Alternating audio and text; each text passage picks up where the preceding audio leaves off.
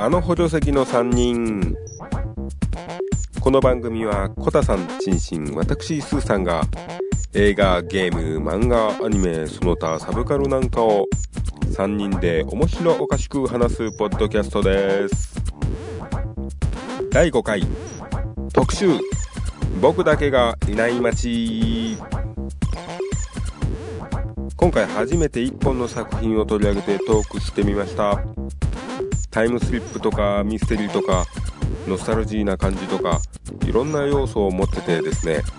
そんでもって原作の漫画のみならずアニメ映画など複数のメディアで発表されていますね。幅も広く懐も深そうな作品なんで今回取り上げてみました。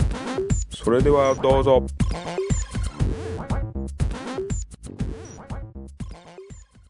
はい始まりました。とりあえずまた自己紹介からいきます、世界に広がるビッグな愛。スーさんです。えー夢の中でしか会えないメンバーにいつか会えると思ってるチンシンですえっ、と静かに暮らしてますコタです。GG か。怪しいね。静かに暮らしたいっていうやつは大体殺人してる。からね白吉か白吉か大体やってます。はい、はい。今回はですねもううちらにとってはもう初めてに近い旬な作品ですね。えもう旬すぎましたか？ーそうですね。ちょっと過ぎましたね、はい。でもまあ完結したばっかりというですねいいところですよ、えー僕だけがいない街。はい。えまあ、僕だけがいない街。これあのメディア映画アニメ、まあ、当然原作の漫画とこう全てミックスでくくっていきましょうということで、えまあ話します。はい、はい。えーでそれぞれのこの作品にどういう感じで今のところ知ってる知識とか、えー接して方ですね、え。えー話しましょうかとりあえずね私はですね、えー原作をまあ8巻で完結でこの間出たばっかりに近いですかね。これ一応読み終えてで、まあ、アニメバージョン。これはずっと録画をしてたんですけどなんかあの原作を読み終えてからじゃないと見たら損するかなとえ。思って。でまあ原作はずっと取りためててあの読み終えた時点で5話まで見てでですねここであのチンシンからですねあのラストがちょっとあの違ってどうのこうのっていう情報を聞いうたんです。ねえなんで最終回だけ見ました。飛ばして、ええまあまあこれは違いましたね。まあまあいいです。その辺はまあ後ほどで、ええ。まあ、こんな接し方ですね。ーはい。チンシンはどうですか？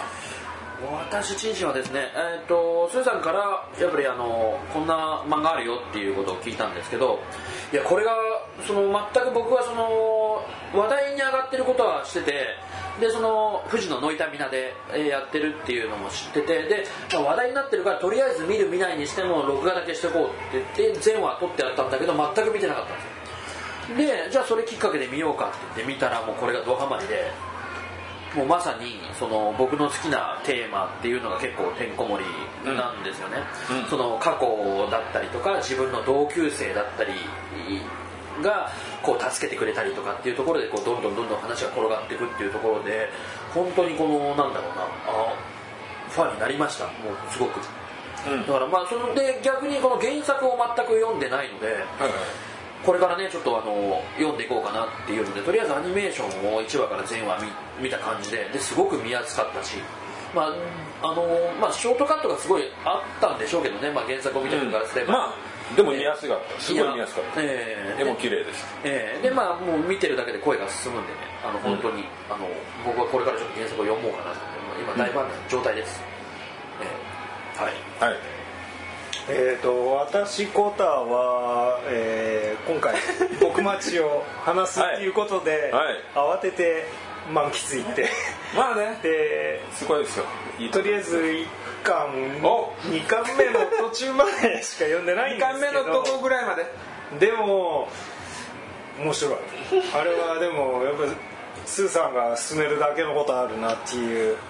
まああの深い。ですよね、うん。とあとやっぱ子供が読むよりかは大人が楽しめる、ね。これ連載何でしたっけね？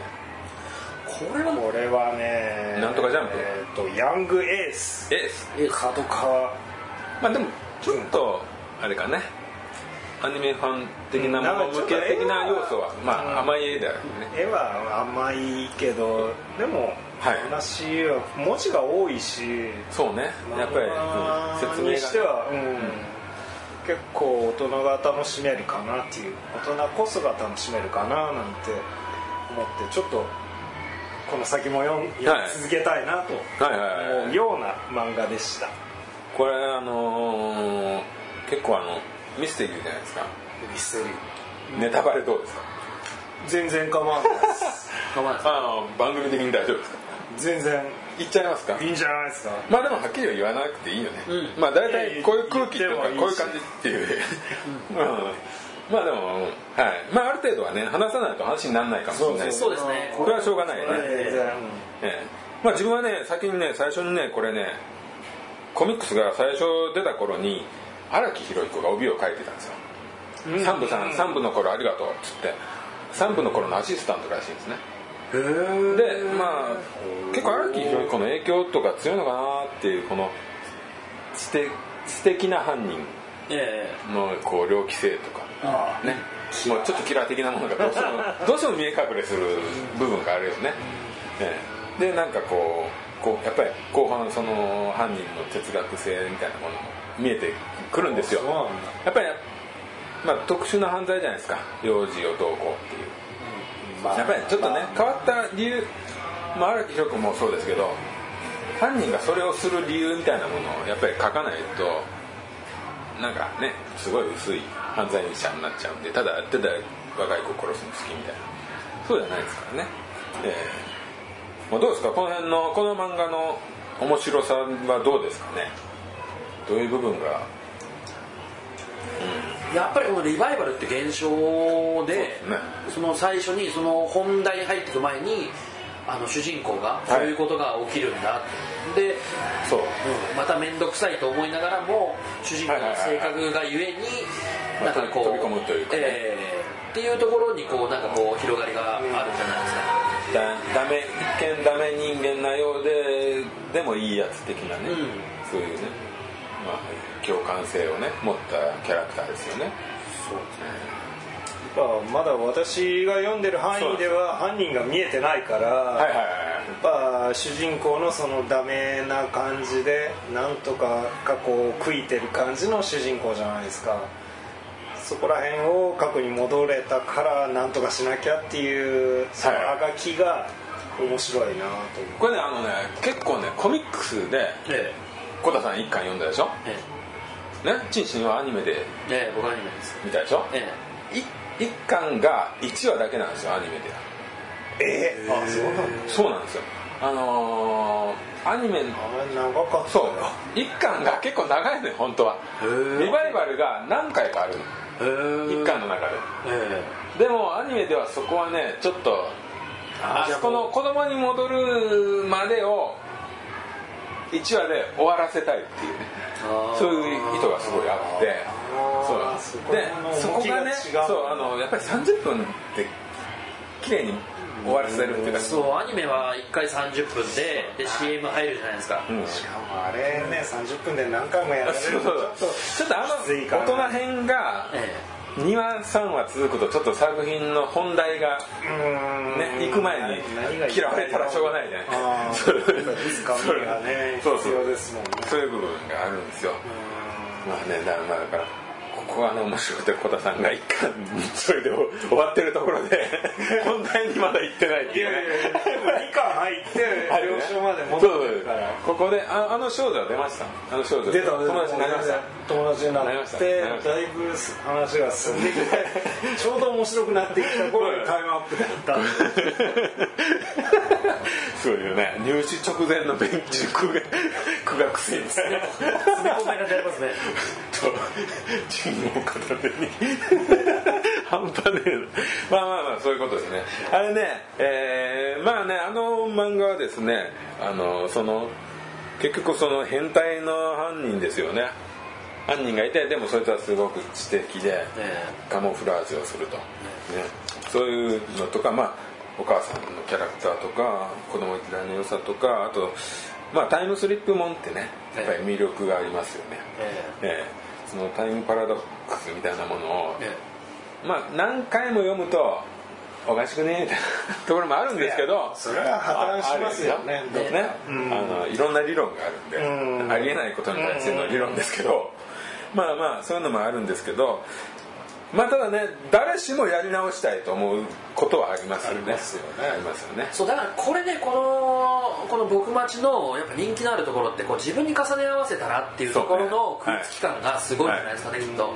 あの大人の気持ちのまんま子供からやり直すっていうね。そうですね。あれはちょっと反則だからね。そう。普通に考えたら。僕はねやっぱアニメ版で見てるとねあの、ねあの主人公が29なのにドキドキしてる。ドキドキしてるっていうね。あれはちょっとねやっぱ楽しかったですね口に出てた。そうそう。口に出てたっていうのでね俺ね声出して笑っちゃうんですねあれあれが出るたびに、まあねまああとおかんとかが魅力的だからね。そう、あのそうこの作品のすごいところはやっぱり自分の主人公ができないところを、ん。あのお母さんとか友達が、あの友達も頭のいいやつがいたじゃないですか、君ねいいねあの子そう。いいね。あいつととあのお母さんっていうのははい。ちょっと一つねすごい強力なね、うん。人で人たちでしたよね、うん。うん。まあねそのみんながこう仲間になってってね強力なもうチームになるよね。そうですね。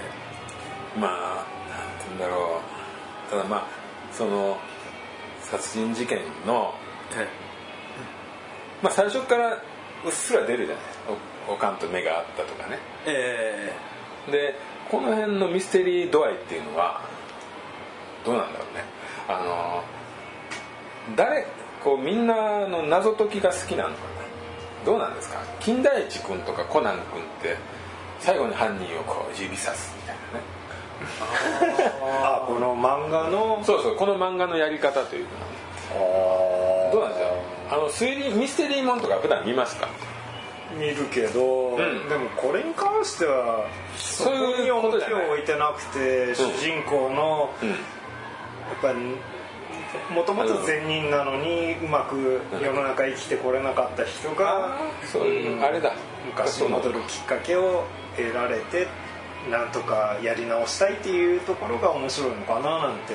ああまだそうかな。1巻2巻。あでもでもそうかもしれない。その先それじゃないと多分まあそれが一番いいと。俺は俺は思う。謎解きは別に俺はあんまり好きじゃない。ですから結るほどのあれじゃないそうですでもでもさ2時間ドラマ好きなおばちゃんって言って「えー、あの人が犯人や」とか言うよりだろ。あー。ああいうのとこれには求めてないような気がそうですね。このこの今回のその作品に関してはそう。そんなにその犯人は誰だっていうよりもん。どういうふうにしていくんだろうなっていうところのうん。そのやっぱリバイバル能力になんかどの辺のまでねできるのかっていうのが知りたいのとうん。こいつがどこまで戻せるのか。うん。ねあのそれこそあのタイムトラベルものの必ずありがちなパターンとしてはやろうと思うんだけどどっかでまた元に戻っちゃうっていうのでなんかねそうそうそう。その結果こうだったのかみたいなね。そうなんですよなんか結局ダメでこうの歴史なのかみたいなそうなんですよね。ね。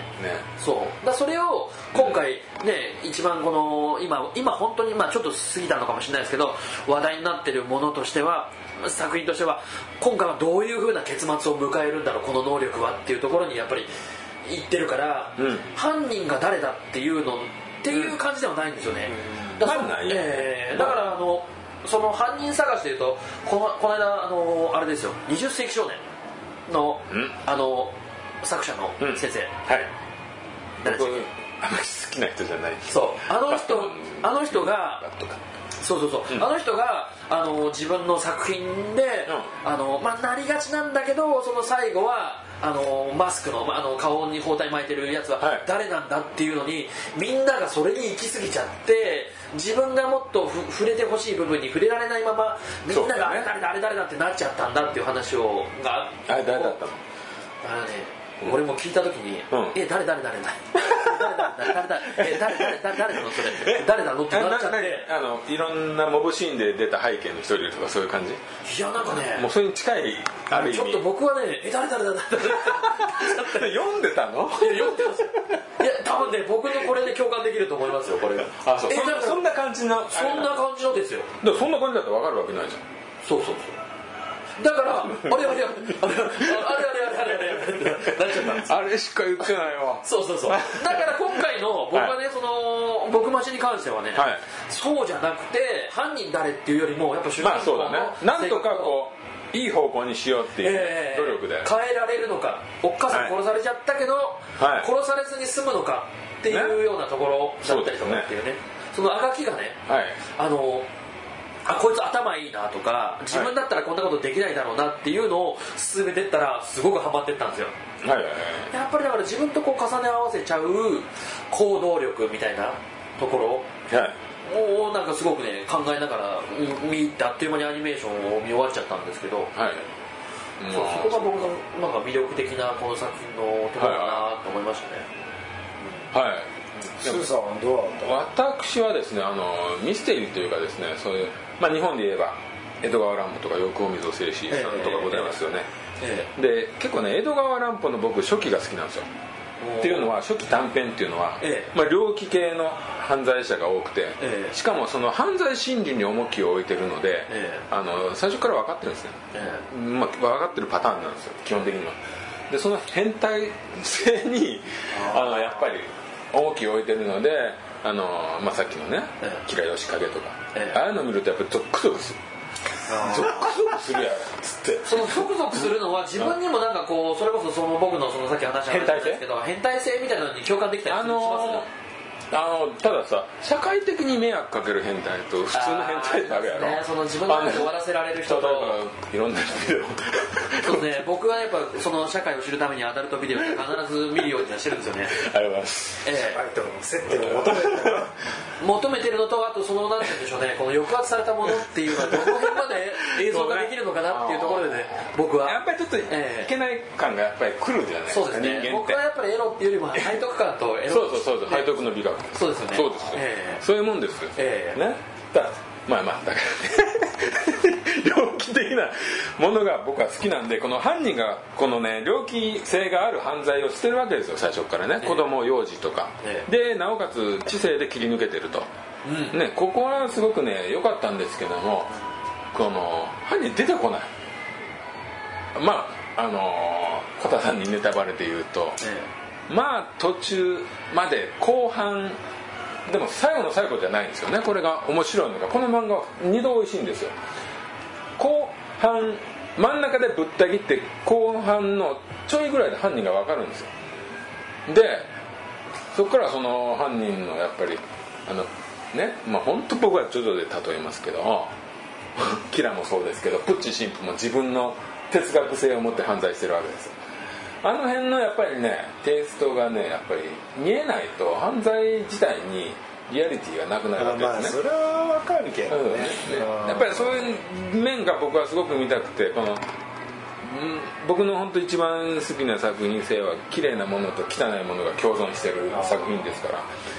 じゃあスーさんからすれば後半の方が面白いってこと？後半があったから良かったって。犯人のその、うん犯罪動機が見えてからこその方がなんかそこもさやっぱり触れてあげないとただの殺人をいい子が少年探偵団じゃねえんですみたいな少年探偵団面白いじゃん。そこなんですよね。そこに面白いさを感じる人もねあの猟奇的殺人その猟奇犯に重きを置く人もこれ両方ねね食いついていけるそうなんだ。から二度美味しかった。要はね。でで前半は特に子供のね頑張る美しさがあるわけですよ。周りの友達もちょっと賢い子がいたりちょっとバカがいたりとかそういういいバランスで進んでね。でなんか寂しい男男の子じゃないね。女の子たちがいてそういうのに声かける勇気とかそういうねいろいろあったりこう温まることもありつつ厳しい現実がちょっと気を抜いたら死ぬ、誰かが死ぬ、これがねこのコミックス単位をねすごく設計された漫画なんですよこれ。あのね巻末で絶対次読まなあかんやんっていう展開になるのよ。これがねすごいのよ。この引っ張る力が強いんですよね。まあ引っ張る力もそうです。設計かなとは思うんだけどああのバクマン読んじゃったじゃん俺。ああ読んでましたね。コミックス単位で売る場合と週単位で面白く感じさせる場合っていうのがその漫画のその、ねやり方。あるんです。やり方が売り方というか。こういうタイプはええコミックスで売るタイプの漫画だとあ割り切ってももうもうそうだそう。そういうストーリー、とかねもう「バクマン」って漫画が本当エグいんだけど。でもあれあれでねすごく爽やかでいいんです。そうそう書きつつ爽やか。まあそういうねコミックスのね商売上手感は半端ないですよ、ええでもう次読まないとお前死んだ方がマシじゃねみたいな終わり方する。それそれまあねこれはねやっぱり良かったですよ。でまあねまあでもねまあ本当に俺にとって例えば人生で10本に入るかって言ったら多分入らないなとは思うんですよ。うん。というのはその上にすごくいい作品がありすぎるってことですか、まあ自分的にお俺にツボすぎる。ああなるまあほどね、結局うんそうとかね、うん。まあ、ただただ面白いねこういうのはいい。なんか俺だってコミックス最近全然買わないもん。新しいものに対して新しい作家とかいやでも僕スーさんからこの話聞かなかったら、うん。まず読まなかったし、うん。多分、うん。ノイタミナの録画したやつも多分全消ししてたと思う。ありえるね。俺もたまにそういやだからねそこで言うとね、あのーまあ僕はスーさんと、まあ、前の自己紹介でもそうですけど趣味がすごく合ってるからなのかもしれないんですけど前回そのまあ進撃もそうですけど、まあ、僕は「アイアム・ア・ヒーロー」をね紹介されて、まあ、ドハマりしてで進撃も入ってで今回のこれがね「まあ、アイアム」に続くナンバー2ぐらいの勢いで僕ハマったんですね。どうです？その小田さん的に今回そのねちょっとまあ慌てて読んだ感じですけど、うん。あのハマり具合としてはいやまこれはねちょっと俺もずっぱまってるあも一巻の終わり方はちょうど良かったですね。あれもあれも反則の終わり方だからね。で、まあ、2巻入って、うん。だんだんこうねね。過去を変えてけるかなっていうね緊迫感はあるよところにねあれねなってて、うん。ちょっとこれは読み続けないといけないな。って感じはあるよね。そうなんですよね。そうでねこれしっかり失敗するんですよね何回かね。まあね。そう。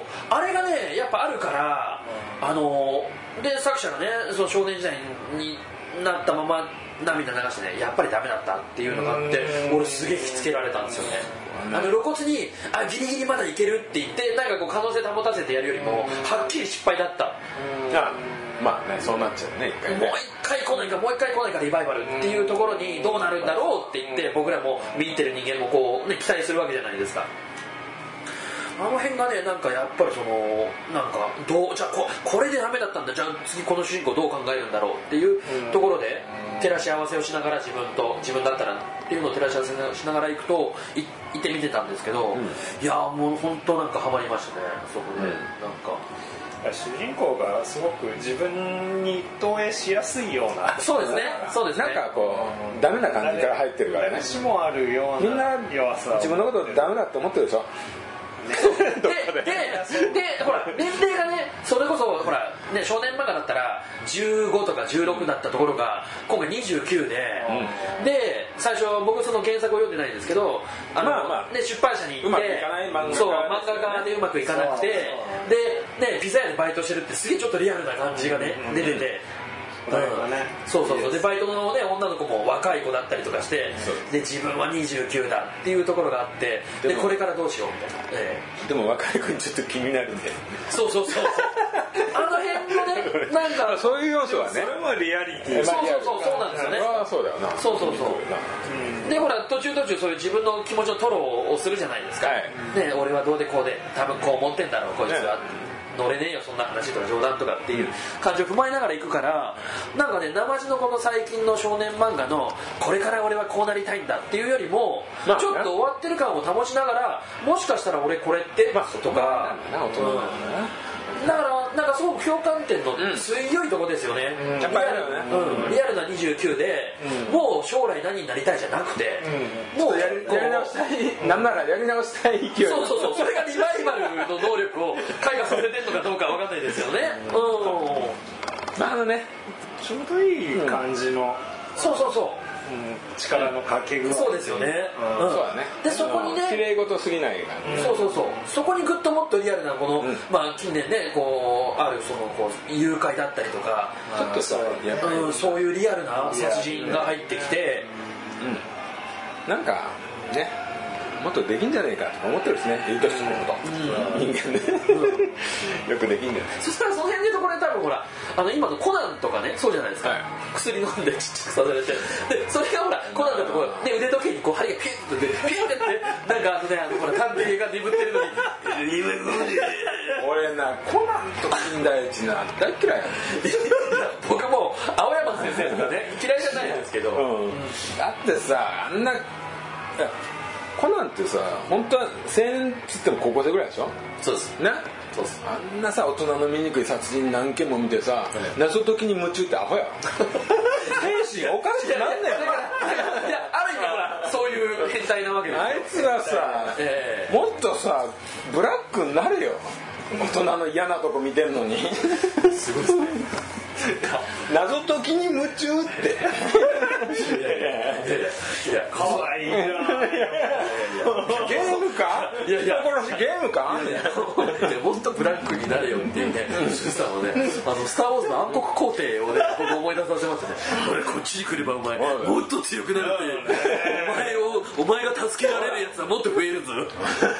スーさんの底抜けの暗さがちょっと、ねいやさでも嫌俺ちょっとあれ嫌なんだよ謎解きにね夢中になってる子供たちはねどうかと思いますよ。僕はね、あの、持ち方がね、嫌ですよ。ああいうね、なんか、はい、ピュッて言ってもうすぐね、眠らせて、眠ったままのやつが声出して喋ってね、なんか、まずその親父がアホやしね。自分の手柄と思ってるんですよ。どんだけすごいんだっていうね。恐ろしい世にいたら恐ろしい探偵ですけどね。いやその辺でね。こんな話はええわ。いやいやいやいやいやでもこここですよ。まあまあでもそういうのもあるからこういうのもあってねそうですね。はい。まあねいい話ですよね。いいあの、うん、前向きすごい前向き感もあるからすごくいいんですよ。健全ですよ、ええ。あの闇もたたえつつ健全って僕結構好きなんですよやっぱりねさっき言った通り、うん。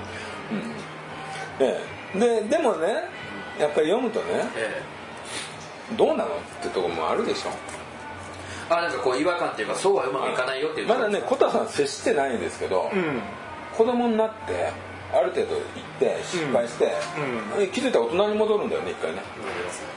でその間の記憶ってどうなの？ってなる。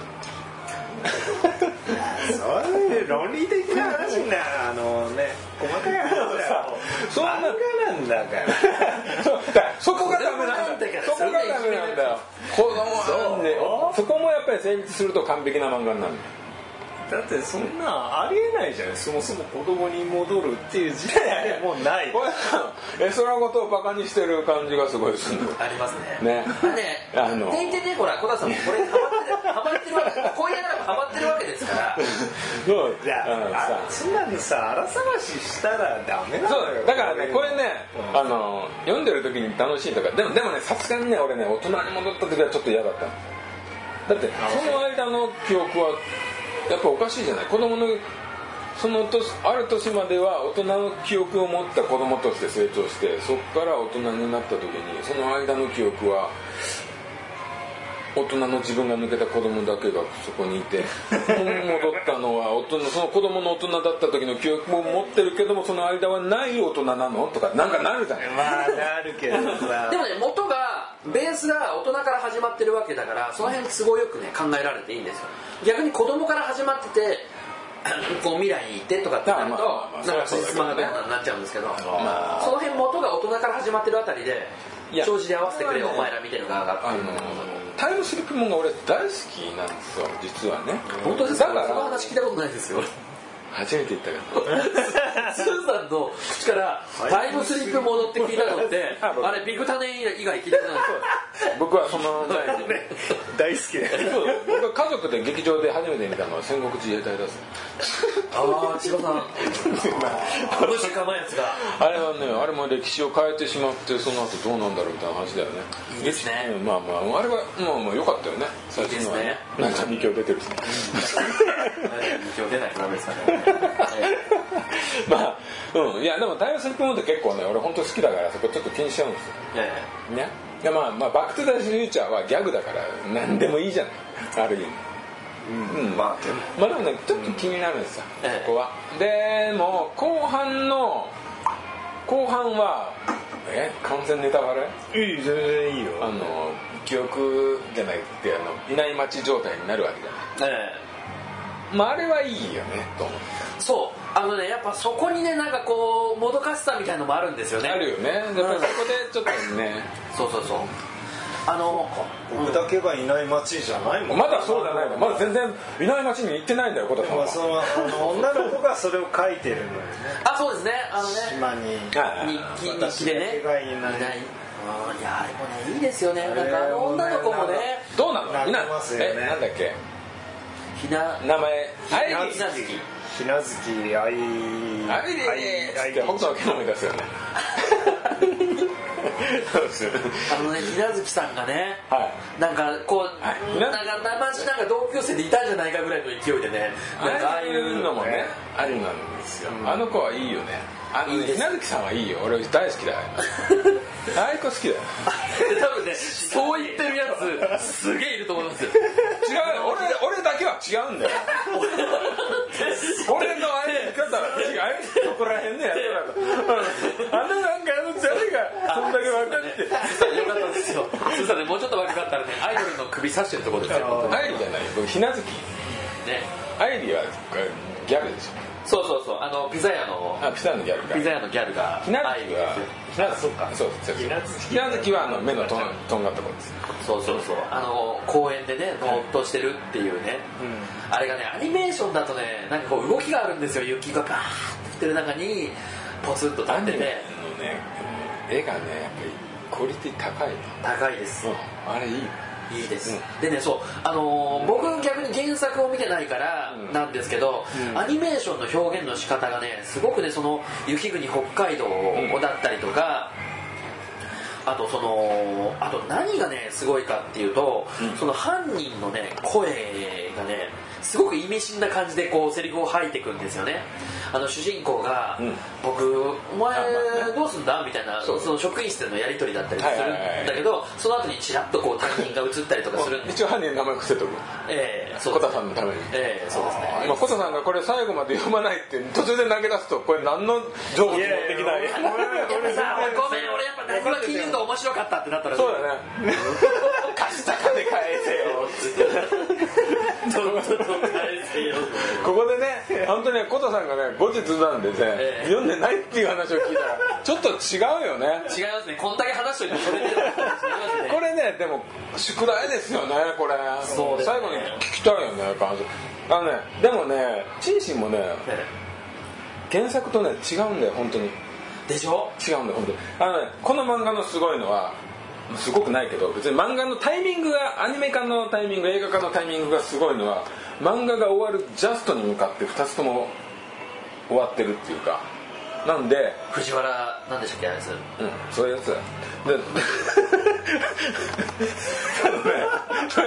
ああ僕は僕前も言ったけどあの彼の芝居あんまり好きじゃないからええ。映画見ないけどもだから終わるタイミングが一緒すぎてあのそれぞれの多分エンディングになってるんじゃないかと思うんですよ。ただそのでも3つじゃ結末違う可能性ただがあるってこと？いや犯人とかは違うとかはないと思うけど一緒だけどうんあの描き方が描き方がね。いや僕ねネットで調べた限りだと原作の方がそのブログで書かれてたんですけど、うんあの全然違うんじゃなくて表現の仕方が違うんですって。そうですね。だからそうなんですだからあのーコミックの方がやっぱりこう時間をかけているというか小回りだったりとかそういうことでその印象がね持つ印象が全然違うんですって、アニメーションを。そその原作を見てからアニメーション見たらあれじゃないよ。そうじゃないって。だから結構批判が多かったんですよねなんか原作を見た原作好きはどうしても批判するから。まあそれはねベースはただねですもんね。原作が正解っていう方もないんですけど。ゆっくり原作がラストに向かっているのに対してアニメは後半駆け足。あそうですか。うん。やっぱりあそこで決着つけたんだっていう。あそうか。ところはある、だから、まあ、ただその犯人の哲学にちょっと影響する終わらし方してるかなっていう気がしないでもない。だからうん。そこら辺ちょっとアクセント加えてんだ。加えてないかもしれない。マイナスかもしれない、うん。人によってはプラスかもしれない、まあそれ何かしら持ってるというちょっとうん、ちょっとまあそのアニメ作る人もさやっぱ一流の大人で一流のやってる人たちだからその人なりのこの話の結末っていうのを一生懸命考えたと思うんでそれをね否定するわけでもないしその俺はその最終回の手前の回を見てないしね。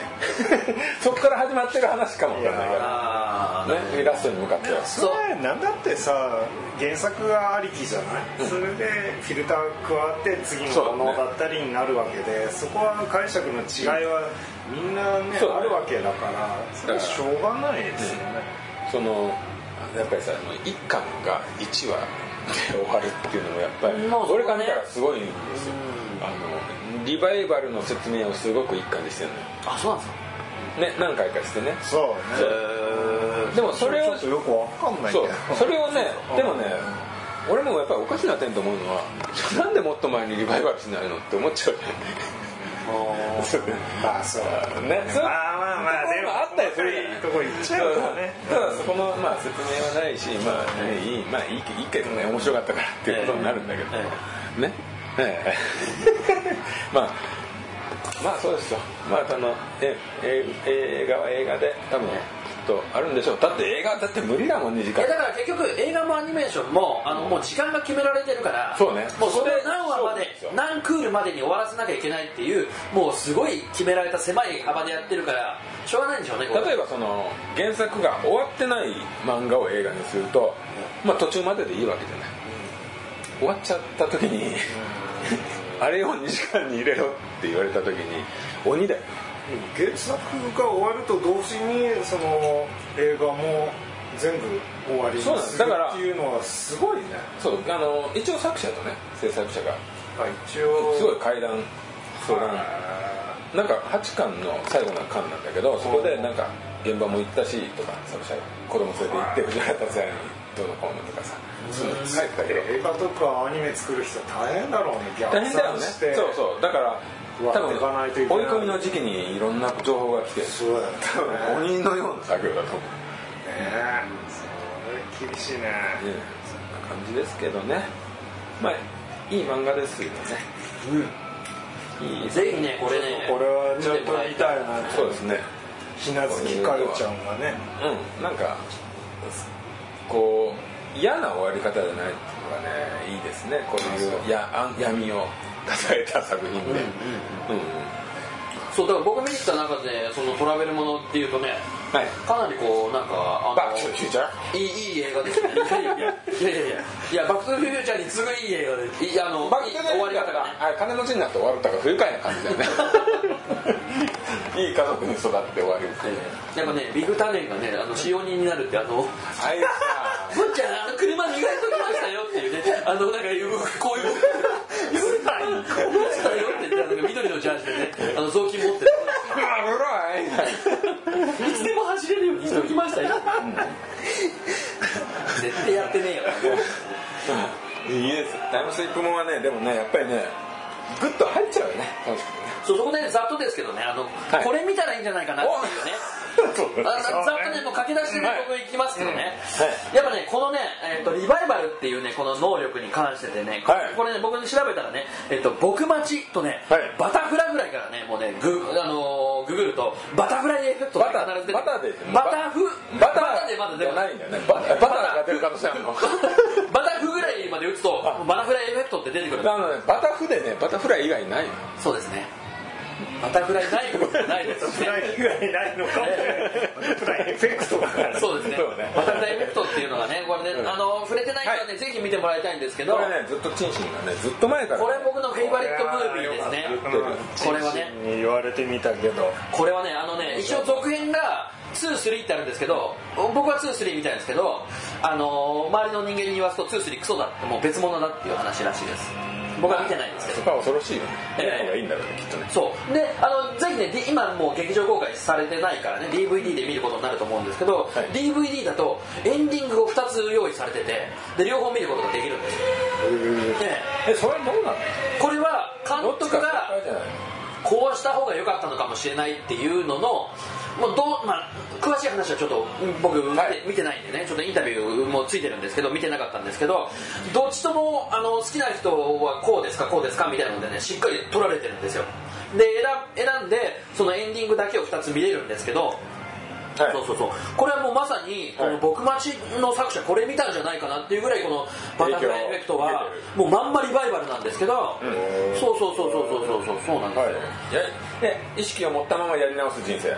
そうです。あのーはい、そうですね。時折そのうこのねちょっとメモってきたんですけど時折短時間の記憶を喪失することがあった少年エヴァンは医師の勧めで治療の一環として日記を書き始める、はい。大学生になり記憶喪失の症状がはい。丸7年起こらなかったことに喜び日記を読み返すとその日記に書かれている過去の時点に戻れる能力があることに気づく。だからあのー過去の日記を読むとよバーンと飛ぶんですよそこに。そうだそうだね。バタフライエフェクでトでで読まないと戻れない。ねそう。で読んだらでも戻れんだ。で、うん。その今回の僕見てないないよあそうこれね絶対見た方がいいですで特に僕待ちでハマった人は、まあ、実写版と言っていいぐらいでやっぱり失敗もするんですよ。うん。失敗してまさに体が不自由になったりもするんです、そう。あのこれやんなきゃよかったのにっていうのをやっちゃってあのもう障害を体に負ったりとかあとバッドエンディングが何回かあって刑務所入っちゃったりとかするんですけどこの能力でどうにか元に戻るんですよ。でまあエンディングはねこれちょっとネタバレは僕はしない方が絶対いいと思います。これ、うん。作品としてねそうだね。ものすごいいい映画なんで、そう。うん見とかないとこれはね絶対本当に見とかなきゃいけない映画だと思うんですけど、だからそのそこでねやっぱりその今回のそのはい。僕町のどうしても阻止したい。まあ母ちゃんが殺されたりとか同級生があの時誘拐されちゃって結局見つからなかったのはあいつだったねみたいなところにやっぱり同じようなことがあるんですけどこのエヴァンがねなかなかこう日記を読み直して読み直してやり直してこれもダメあれもダメってやっていく中でねなかなかもがくんですけど最後やっぱりそのさっきも話したエンディングが2つあるっていうのは、はい。ああやっぱ俺ならこっちだな。いや私ならこっちですよみたいなのがねやっぱ綺麗まあ綺麗に分かれるわけじゃないんですけど両方ともねうーんどうだろうっていうところで考えさせられるというか見た後に返させられるよね。そうすごくねこう友達と喋りがいがある映画なんですよ、うん。うん。なんでねこれぜひねこれまず一番最初に見て。いやでも僕はまあ今2つあるっていうのが僕はすごい嫌なのいやいやでもね一応答えがないっていうのがやっぱりそうそうそうで一応いやあのいや。本編で劇場公開されてこれがエンディングですっていう、はい。終わってるんです。最後になってどっちにしますみたいな。そうゲーム的なあの竜王の仲間にならないみたいなことじゃないんですよ。最後まで最後終わってその後にあの特典映像みたいな感じでついてるんですけどこれはね本当に多分みんなこの映画を先に、まあ、見てる人は僕待ち見た時にあもうこれあれじゃん。って一発目もう浮かぶ映画。あ僕ももうスーさんに勧められてみた時にあこれバタフライエフェクトと同じ能力なんだなっていうまずあって。ぜひぜひこれはおすすめおすすめの映画なんですよですね。ええ。私もこれはおすすめします。そうそうですね。でこれね23はちょっと読んでないんで分かんないんですけど。で今ちょっとざっと紹介しますけどね。あとねこれねあのココタさんのね。ちょっとごめんカンニングしちゃったんだけど。これはやめとけ。これはねちょっと僕の思い出があってこれタイムコップっていうね。やめろって。言うんだって。あかんもんあかんっていいやいやいやすぐこれはすぐ終わります大事なのこれ時間はいこれはもうね僕的なことでこれはね見てください、はいタイムコップはタイムコップは見て見てバンダムが地面に寝そべるのしか俺覚えてない。これね実はね制作に侍味が関わってるんですよ。まあそこはいいけどね。治療の腹渡とスパイ、まあ、近年でいうスパイダーマンの、まあ、僕らの大好きな侍味がはい。制作のところに名前を連ねてるんですね、タイムコップ。まあそこで言うとねあのーに。違うってやめようって。順番で言ったらすごい下に控えてるやつよ今紹介してるやん。じゃあ上の方から言え。これ上まあ自分で言ったんじゃん。俺これは飛ばせって言ったの。い今もうざっといきますざっといきます。上みたいな。話じゃないですかそうざっといきます。でねこれね2つに分かれるんですけどタイムスリップものねタイムトラベルものの何を重きを置いてるか。それはアクションなのかこう人間ドまあ、もうどどっちにしても人間ドラマは必ずね、はいタイムスリップには出てくるんですけど、はいアクションの方がいいのかなっていう人はねこれタイムコップだったりするんですけどこれね僕的なことです。まあバンダムだアクションで言ったらこれは実はねこれね2012年に公開のはい。ブルース・ウィルス主演のねえ？あのねそれ主演ではないあれ主演ですか？何？違いますね。あ誰れあれはあのこれルーパーっていう映画があるんですけど。ルーパーいいよ。これねルーパーねぜひねこれねバタフライエフェクトとルーパー見てください。はい。このルーパーはこれ舞台はね2044年のカカンザス州ですよ。ジョーでねジョーは未来の犯罪組織の依頼で過去にタイムトラベルしてくるえー標的を処理する殺し屋なんですようん。でこの殺し屋がね団体としているんですねたくさんね。